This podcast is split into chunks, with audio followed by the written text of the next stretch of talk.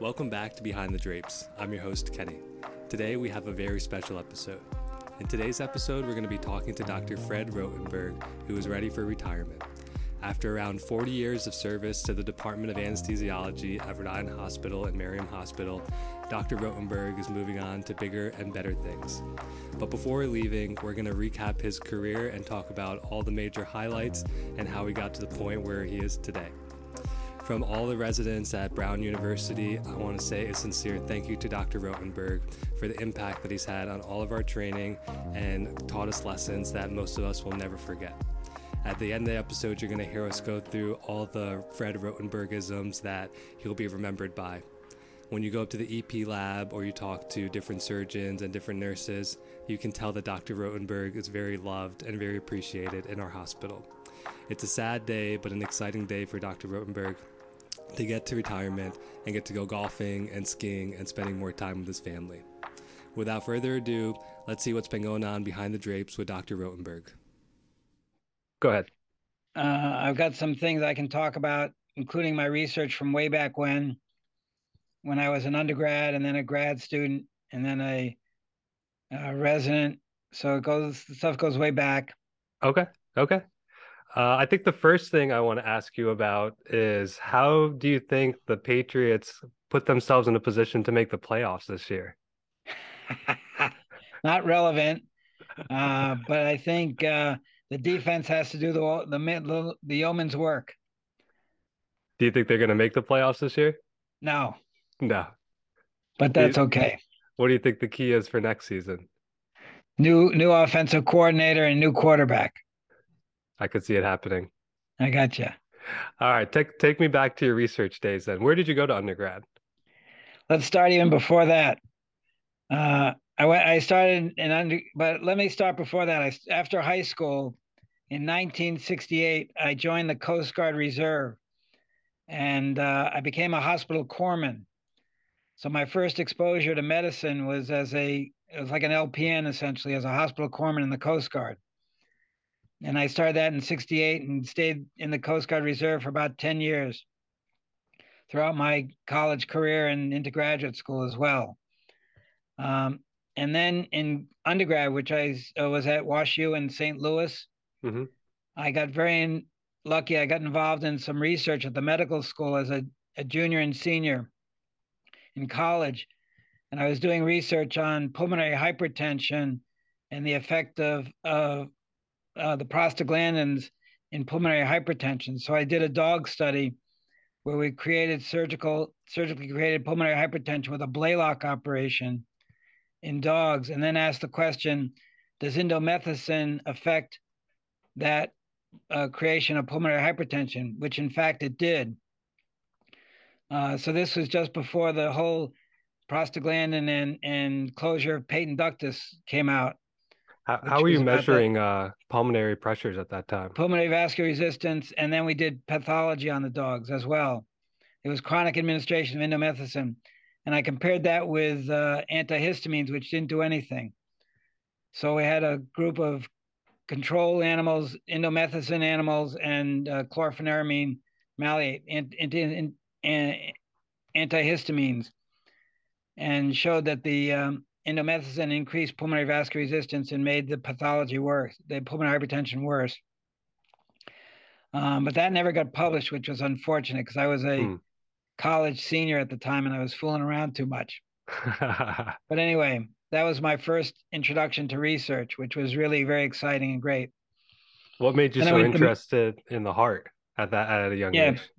Vascular, cardiovascular pharmacology and physiology. Yep mm-hmm. and continued to be interested in that for many years, obviously, since then.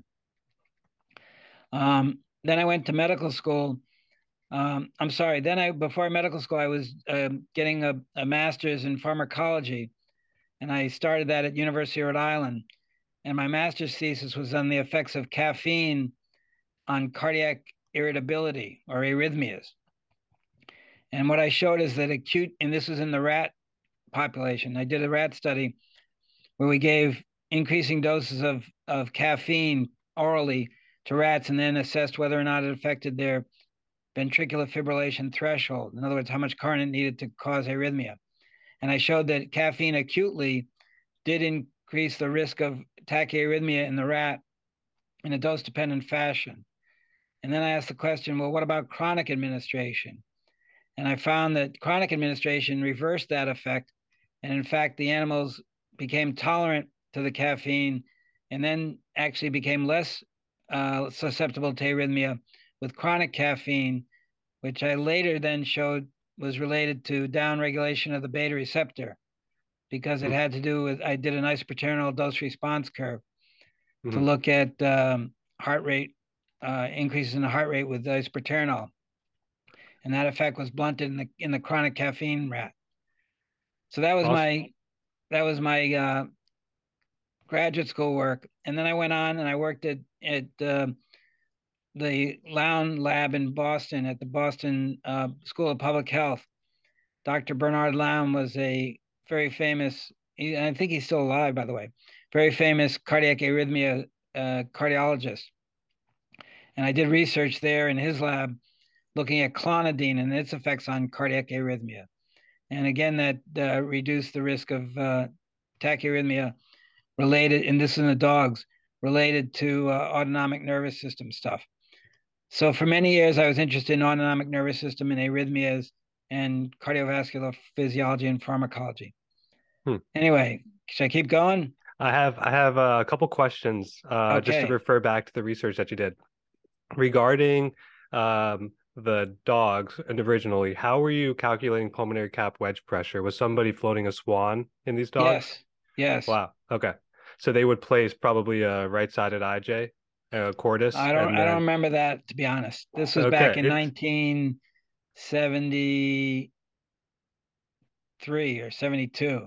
Fascinating. I don't remember exactly how we measured pulmonary vascular resistance, but we calculated pulmonary vascular resistance. Okay. My uh, next question was going to be with the rats. How were you monitoring EKG? Was it like uh, electrodes that you're able to place on the chest? Surface EKG. I've got a, I got some pictures I'll send you related to that master's thesis on mm-hmm. caffeine. Mm-hmm. Um, but it was a, a, surface EKG. We did an open-chested model um, of, of a rat hmm. and stimulated with electrical current and see and determine how much current was necessary to cause the arrhythmia. Mm-hmm. And as the, the caffeine rats showed, they, they needed less current to cause the arrhythmia, and so they were more susceptible to the arrhythmia. Wow, incredible! And were you, how would you inject the rats? PO. I gave them oral. I oh, used to. I remember for two years I was give, I was going to the lab every night to feed the rats caffeine or water, one or the other. How did this affect? How did this affect your caffeine intake? Didn't change it a whole lot. Did did did you drink coffee? Yeah. Okay. Okay. You so you didn't see any concern for cardiac arrhythmias within yourself at that time? No, but I was just curious about whether or not because everybody said caffeine was bad for people with arrhythmia, and it was not well founded, and there was not really good literature on it. So that's why I wanted to study it. Fascinating. And then um, go ahead. I think you were just about to get started about your medical school career now. Right. So then, uh, so that research, I was getting my master's in, in pharmacology and I was working on my PhD. And that's when I was working up in the Lown Lab in Boston. Um, and that was pretty neat. I really enjoyed that. There were some really amazing people at the School of Public Health and at Lown's Lab. Anyway, so after that, I went to medical school. And in medical school, I didn't do a whole lot of research. I was basically doing just uh, you know the the typical medical student stuff. But my first introduction to anesthesia was actually at the Miriam Hospital because I was a fourth uh, fourth year or third year medical student, and I remember Dr. Kathleen Hittner was the anesthesiologist who I spent some time with then. It was a four week elective there, and I remember getting very fascinated with the whole uh, practice of anesthesia, and I really enjoyed it. So I um, uh, decided that was that was one of the reasons I decided to go into anesthesia. But my the other reason I went into anesthesia was my wife convinced me I didn't want to be a cardiologist because I my other thing I was going to be was an invasive cardiologist or an EP doctor. Uh-huh. But this was before EP was in, in, existence. EP EP really didn't start till probably the 90s. Mm-hmm. Um, How did your wife convince you to out of cardiology? So he, she said, her her grandmother would call her cardiologist in the middle of the night, and she didn't want any people calling me in the middle of the night to bother me. that seems like a reasonable request.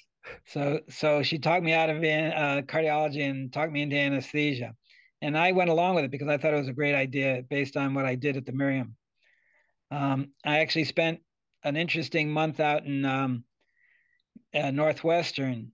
I was looking for residency slots when I was a senior medical student. I went to Northwestern to their anesthesia uh, department and had two episodes that were uh, remarkable. I would call it that. One was I was involved with a um, a patient who had uh, a dermabrasion. This was back in the old days where they, the plastic surgeons would do a dermabrasion, and the surgeon said, "Don't tape the tube in because I have to, you know, work on the whole face." I said, "Yes, sir." Uh-huh. And he said, "Don't worry. If the patient gets extubated, I'll reintubate the patient for you," because my attending had already walked out the door. Uh-huh. I said, "Okay." Sure enough, the patient gets extubated. I run around to the head of the bed, reintubate the patient, and my attending anesthesia uh, comes in and says, "What's going on?" And I said, I was like shaking my boots because I was like a fourth year student, didn't know anything about anything. Uh-huh. And I said, "Well, fortunately, we reintubated the patient because the patient got extubated." He said, "Oh, good work." so that scared the crap out of me, but I, I decided based on that that anesthesia was a lot of fun. Uh huh. That's amazing. And then another story, a similar story. I I was taking care of a patient uh, who had quadriplegia and was having uh, uh, what's it when you have a sympathetic uh, discharge, uh-huh. autonomic hyperreflexia. Reflexia, yeah. So the same attending who was with me that from the other episode said this is a drug called nitroprusside. He said if the patient really gets hypertensive, we'll give him this drug nitroprusside. I said yes, sir. So sure enough, the patient got really hypertensive I drew up nitroprusside in a syringe straight out uh-huh. of the, the vial. Without so that, I was outrageously hype, you know, overdosed. I would have yeah. outrageously overdosed the patient. And I plugged it into the IV, but didn't give any. And the, and just then again, the attending shows up, realizes immediately what's going on, walks over uh, and grabs the patient's arm to reduce to prevent the IV from running, to make sure that the IV didn't go into the patient, get any of the nitroprusside. Yeah. So it was two episodes as a fourth year student doing anesthesia that scared the crap out of me, but made me uh, really enjoy, fall in love with the idea of doing anesthesia. Oh, it's incredible. Isn't it funny that something that could terrify you so much is what draws you in? Yeah. I decided this is something I need to know about. um, you could save, save a life someday. Yep. And so that was my first, the first two introductions I really had to anesthesia. Um, so then I applied for residency and I got accepted to Mass General, which I thought was a great program. And I decided to take that opportunity. Um, and I remember we started in a, in a rolling uh, start date. There was not, not everybody started July 1. They started people in a rolling date. So, the, you know, you didn't have all the rookies there at the same time. Mm-hmm. So I started in September. Um, and and I had a, a great group of uh, colleagues who started with me, and I became friends with them for the whole residency program. I forget all their names, but anyway, great group of people. How many and years really, was how many years was anesthesia at that time? It was uh, two years of one year of medicine and two years of anesthesia. Okay. Um, and I did my medicine internship at Miriam actually. Oh. Uh, I did a month or two of surgery, but I was primarily a medical intern. Mm-hmm and that was okay. That worked out well. And I liked being here in Providence because my family was here, and my we just had a new baby. Mm. So my yeah my my young my oldest son was born when I was uh, graduating from medical school. Wow, that's a busy time of life for you. Right. The the month I graduated medical school is when our son was born. Inter, intern year must have been very very busy. Very busy. My wife did a lot of work that year, uh-huh. and my folks helped out too, which was great because they were living right around the corner. Are you? So would, were you born in Rhode Island? Yeah, born and okay. raised. My parents are born and raised. So I'm one of the uh, few people who's really a Rhode Islander in our department. Yeah, yeah, that's awesome. And then so you went to MGH and then decided to come back to Rhode Island after that. Yes, it was a little more complicated. That after MGH, uh, my two years, I decided to do a a, a, a cardiac fellowship, cardiac anesthesia fellowship. Mm-hmm. So I had to wait around for about six months because they there weren't there wasn't an opening at, at the Mass General until the following, I guess, was summer or whatever. And so uh, I did a vascular fellowship in the vascular anesthesia fellowship at Mass General for about six months, and then I was an attending at uh, the Mass Eye and Ear Infirmary, which was right next door, to make some money. I did that for six months, hmm and then I started my cardiac fellowship. And during the cardiac fellowship, uh, I used to moonlight at, at Cambridge City Hospital, which is now just called, I think, Cambridge Hospital, which was fun, and I and I enjoyed making the money because it was, relatively speaking, you know, good extra money. Yeah. we were allowed yeah. to do that at the time, so that was good. Was Boston expensive back in the day too? Yes, Boston was expensive. It's still very expensive. but what was neat was I got to take care of some really sick people and and got some great experience. I remember one night I was on at the at Cambridge, and I was doing a uh, a ruptured AAA, and and just as we're finishing that, a crashing C-section comes in. So I remember like running like crazy from the Uh-huh. patient that I dropped off in the ICU, then to the uh, uh, C emergency C-section. Wow. Were you solo practice at this time or were you supervising CRNAs or residents No, there? I was by myself. Wow. Wow. I was a cardiac fellow at the time, Okay. but I was by myself that those nights when I was moonlighting. Yeah. So the point is, I got to do some really scary things, which again was a good experience and and taught me a lot of stuff. But uh, fortunately, I survived, and the patient survived, so that was all good. Well That's good. great. What did a cardiothoracic fellowship look like when you went through it? So there were three or four of us. I don't remember the exact number. There were three or four of us at a time.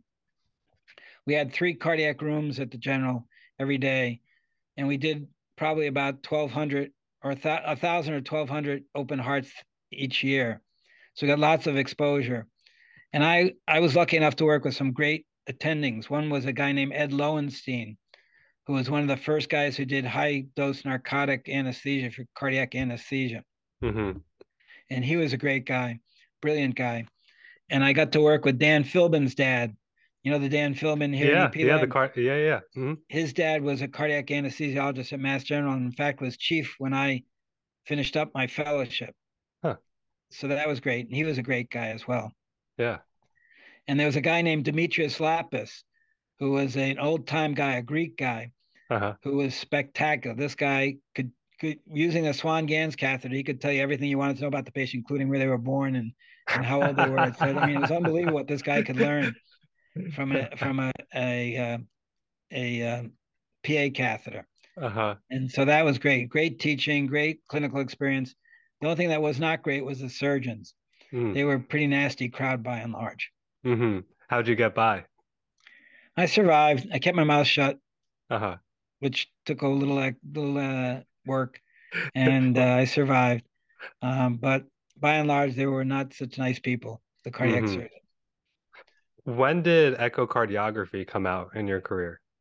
While I was an attending at Rhode Island, Okay. so much later, probably ten years later. Uh, I I came in '86 to Rhode Island, and I'm guessing it was not till the mid '90s that we started doing echo. Do you remember how that sort of shifted uh, cardiac care in the OR? Well, initially, uh, not not all the details, but initially it was used in valve, mostly just valvular cases, Uh-huh. and it was done with the cardiologist coming down to help us. So initially, the cardiology attending would come and put the probe in and look, and we would, you know, look over their shoulders, kind of thing. hmm And then over the next few years after it first started, we became more more uh, proficient. And I remember taking courses and reading textbooks, and eventually taking the board. There was a board exam for echo, hmm which I remember taking out in Vancouver one year, um, which was great because immediately after the exam, which was really a tough exam, Uh-huh. I went skiing up in Whistler. Amazing. So that was great. Uh, but that was probably in the mid 90s or, or late 90s, mid to late 90s, I'm guessing. Okay. And then later on, it became, you know, routine. But initially, it was Mhm. just used on the sick valve patients. Besides echocardiography, what do you think has been one of the biggest technological advances that you've seen in anesthesiology? Well, clearly, ultrasound, absolutely. Okay. Um, propofol, um, end tidal CO2, because when I first started, we didn't have end tidal CO2. Um, LMA, uh, what else? Sugammadex. Mm-hmm. Uh, what else? I'd say those are the biggies. Mm-hmm.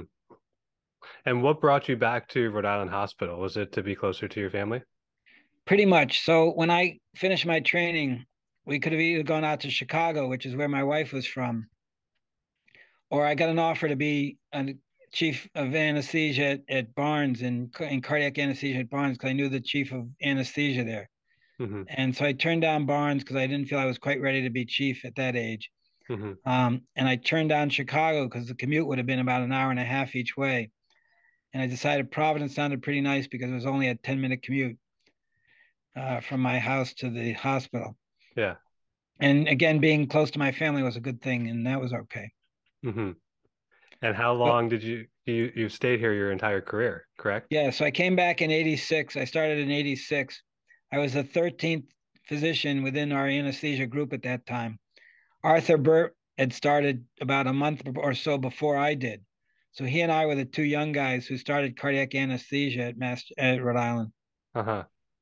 But prior to that, it was all done by whoever the uh, first call doc was. The first call anesthesiologist would do the cardiac cases. And there were one or two nurse anesthetists who were proficient in cardiac, and they were there routinely.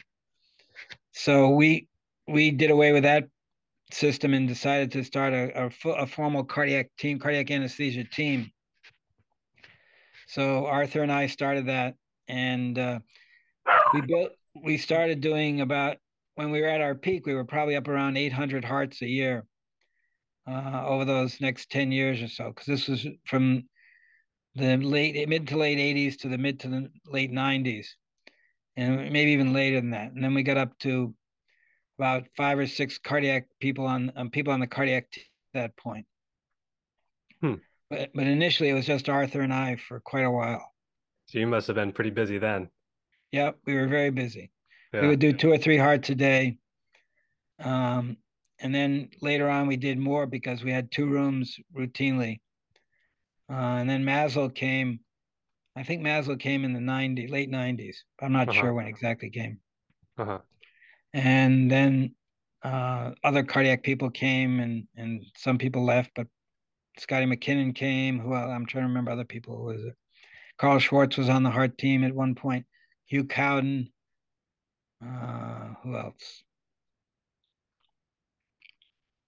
I think that was about it. Anyway. So, are you in our current department? Have you been here the longest? There's one person who's been here longer than I, and that's Nuri Ralphie, Dr. Ralphie. Okay. Do you know him? I have not met him, but I've seen the name on the schedule.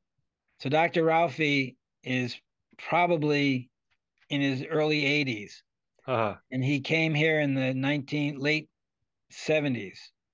And he, he was here as a resident and then stayed on as an attending. Huh. And he's been here ever since. But I think he's officially retired actually now. Okay. Uh, but he's been doing um, uh, ECTs? ECTs for probably about 15 years. Got it. So stopped doing other anesthesia uh, other than the ECTs probably about 15 years ago. Was he here when you were a medical student at Brown? to be honest, I don't remember. I assume he was, but I don't remember because yeah. I was yeah. a medical student. I graduated medical medical school in '81. Mm-hmm. So he probably was here at that point. Gotcha. Um, one thing I wanted to cover with you was how you were created the opportunity to create your own medical student uh, rotation for the Brown medical students. Well, there were two things. Number one, uh, there was one another. There, there was that rotation already set up um, and uh, Donna Kacharsky. I don't know if you know Donna Kacharsky. She was an anesthesiologist at the Miriam. She did the rotation with a couple of other people. And I came in and I decided I wanted to do that. So I said to her, "Let me join you with, join with you and do it." And she said, "Great." And then shortly thereafter, she said, "You know what? You do it. I'm not going to do it anymore." I took over and and uh, fell in love with that. I thought that was a great thing to do, teaching one on one. Rather than I'm not a big you know proponent of lecturing, but I am I like teaching one on one. I think you can learn a lot of stuff that way. Yeah, absolutely, and it seems like all the students that I talk to love it. Um, actually, when I talked to Dr. Asher, when I did one of his interviews, he mentioned uh, doing the rotation with you when he was a Brown medical student, and that being one of the reasons why he wanted to go into anesthesia. I didn't know that. Yeah, yeah. That's wild. Pretty cool. Pretty cool.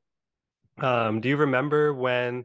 I guess it. Was, I mean, obviously it wasn't that long ago, but when we were transitioning to having the residency program here. Yes. Were you excited? Nervous. Yeah. What were you most nervous about? Um, whether we could have enough people who who like to teach. Hmm.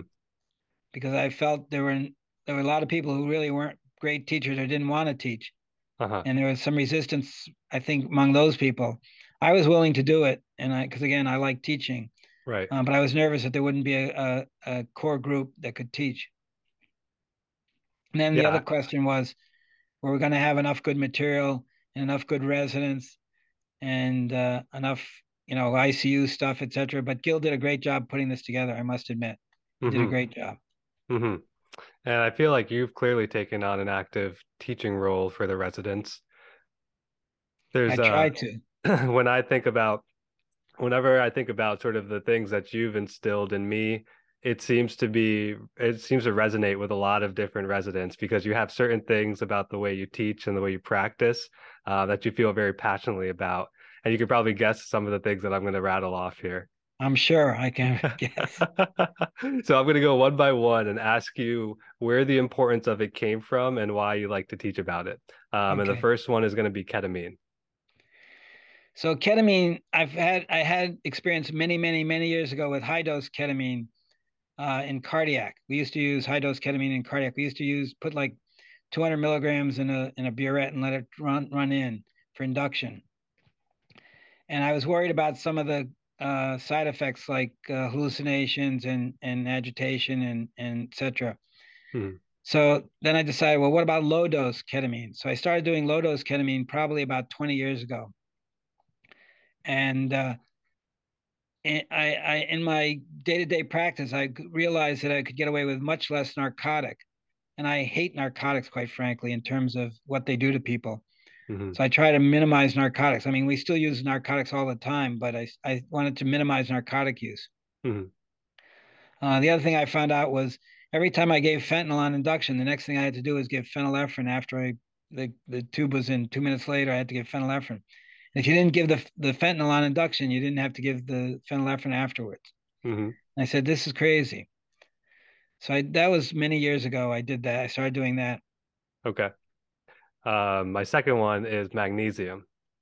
So magnesium, not quite as old as ketamine. Magnesium, I'm not sure how I first started using it, um, but I I remember somebody talking about arrhythmias, tachyarrhythmias, and magnesium being a drug for tachyarrhythmias.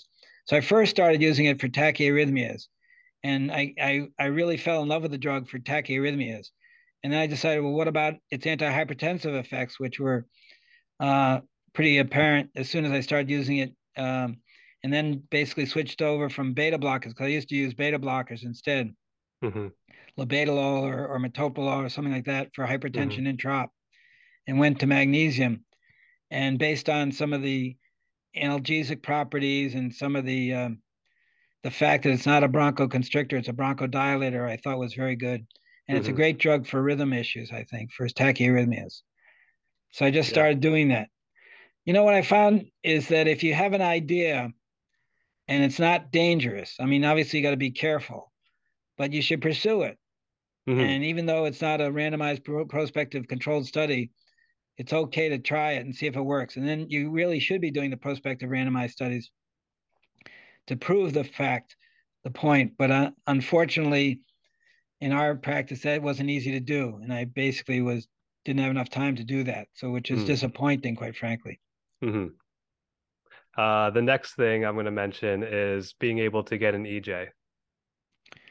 Just do it. I just started doing it. Because I uh-huh. remember uh-huh. in the old days doing central lines with the EJ. And I said, well, if it's so easy to do a central line with an EJ, although it's not that easy because you got to go around the corner at the clavicle, it's certainly easy to do a short line, just a, a peripheral EJ. And I, I, I think it's a great thing to know how to do, and I recommend it highly. Has it bailed you? Has it bailed you out of difficult situations? Absolutely. Yeah. Absolutely. The point is, it's easy to do, relatively speaking. It's it's not dangerous. It's readily accessible. Um, you can draw blood from it. You can now you got it's not it's a little tricky because sometimes you have to pull back on it to make it run. Um, but EJs are great, and we should be teaching it and, and promoting it more. And the last thing that I always hear in the back of my head in your voice is the Miller blade. The Miller blade, Bobby Rivera, who was a nurse anesthetist with me, remember one of the cardiac guys I mentioned from early on in my, my career? He yep. used to use a Miller 3 on everybody. And he said, "You got to learn this thing." I said, "Okay, Bob, show me." and he taught me how to use a Miller a Miller blade, both three and two.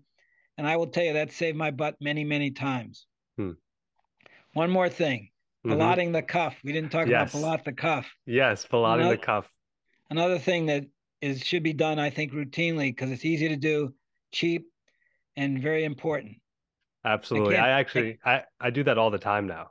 I can't tell you how many times I've walked into a room and found the tube in too deep and asked to deblot the cuff, and they said no. Mm-hmm. And you know, it's just I don't know why they don't, but they don't. People don't. Yeah, it's once you realize what the exact feeling is of feeling the cuff being ballotted, then it's a it's a very simple thing to do right after. It takes practice. I agree. It takes practice. Yeah. yeah. What else? What, what else? else? Do you do you have any? That's all I got. Disconnecting the the adapter from the endotracheal tube and putting alcohol wipe and sticking it back in. I've had that happen before. Um, the Z-shaped stylet for the video laryngoscope. Mm-hmm.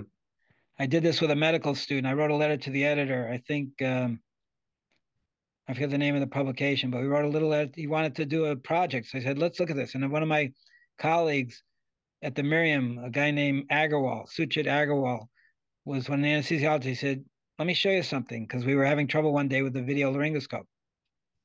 So he showed me how to do it. I said, this is great. We got to publish this. he said, it's going to save people's lives. Yeah. So I, I, wrote a quick little letter to the editor with the medical student. We published that, and that turned out to be another helpful thing. That's incredible. So I think that's the list, pretty much. I think that I think that's the list too. Uh, well, we have a few minutes left here, um, and you've sort of come towards the tail end of your career. We had our professionalism award uh, like about a month ago now, where you were honored and recognized for being a really integral part of this department, um, and really in such a young residency program, so foundational, I think, in everyone's experience and everyone's education. Um, so I want to thank you um, from the bottom of my heart, and honestly, probably on behalf of my co-residents, for being such an incredible teacher and really creating a great residency program and a great foundation for us all going forward. I'm very honored. Thank you so much. I, I will tell you, it's been a great joy. Uh, there've been some tough times, but all in all, I've been very impressed with the crowd, with the, the, as I said, with the residents and with the the faculty stepping up. And I think uh, Gil has done a great job, as I mentioned, uh, in terms of getting the program going. Uh, and as I said, I've been pretty lucky because this was my home, and I got to make it a really nice place, uh, and and it worked out very well. So I've got two more weeks, uh, and then uh, gonna hang up the shingles or hang up the stethoscope for at least a while. They think they're they're asking me to come back for the week in February for uh, school vacation week, so I may end up doing that. Okay, what's your last official day? Uh, the twentieth, January twenty. Okay, all right, perfect. That's when I'm going to put this out on your last day. Great. Um, I want to I want to leave it with two questions. Yes, um, Ken. The first one is how did you know it was time to hang up the stethoscope? And then the last question is what are you going to do with all your free time now? When was it time to hang up the stethoscope? Well, I'll tell you, I started thinking about doing it when I was 65. I'm now 71. Um, and uh, I still enjoyed doing the work, but I was getting more and more tired. Uh, and uh, um, my skill set has gone down a little bit, not terribly, but a little bit. It's been noticeable to me. And I want to go out on a high rather than after I've fallen apart kind of thing. So I started thinking about it when I was 65. I said, I'll, I'll wait till 70. A couple of years ago, when I was turned 70, I, it was COVID, and I said, All right, I'll hang around because I got nothing else I really want to do now. Mm-hmm. Um, and so that's why I decided to wait another two years. Um, so this is that's essentially why I decided to do it now. Mm-hmm. Uh, what I'm going to do is my mom is now in her late 90s, and I need to take some time to take care of her. Mm-hmm. And my grandkids are in their, you know, early uh, elementary school age, and they're six and a half and four. So I want to spend some time going down to Philadelphia and spending more time with them. Uh, I want to do some skiing. I want to do some golf in the summer. I want to do some learning Spanish because I think Spanish is an important thing to know. Mm-hmm. Um, and I, am It's interesting. I was just. I was thinking about. I was reading yesterday the the recent anesthesiology journal, the Green Journal, and I was reading some of the papers and said, you know, this is still fun looking at what what they're publishing and asking the question, you know, how does this affect my career, my uh, professional career in terms of changing my practice? Mm-hmm. Um, but I encourage everybody to to to be active in terms of their thinking about how to make our practice better, mm-hmm. rather than just accepting whatever the you know textbook tells you. Mm-hmm. Uh, and uh, that's what makes the whole thing fun. Because I don't think I would have done this for 40 years if it weren't fun. You've definitely made it look like fun, even at the tail end of your career. Thank you. I don't think it's I've ever seen you in a bad mood when you're at, at work. So it must feel like every day is vacation when you enjoy what you do. I agree. It's been great. That's what are you awesome. going to end up doing? Did you decide? Yeah, I'm doing cardiac. Uh, I'm doing critical care next year oh, up at, up right, at Beth Israel. in Boston. Yeah. Yep. Good luck to you. That's a great Thank career. You. Thank you. I appreciate it. All right. Anything else? I, th- I think that's it. Thank you so much, Dr. Rotenberg. This was awesome. You're welcome. This was a blast Thank- talking to you. Thank you again. Take care. Of course. I'll see you later. Goodbye. Bye bye. Thanks for listening to this episode of Behind the Drapes. If you like what you hear, be sure to hit the subscribe button so that you can get all the new episodes of the show as they drop right to your homepage. If you really, really like what you hear, be sure to rate and review so that other people can find the show easily and also tell a friend so they could check it out too. Special thanks to all the guests who come on the show and help make my job a lot easier and hopefully make an entertaining time for you guys to listen to. We'll see you next time.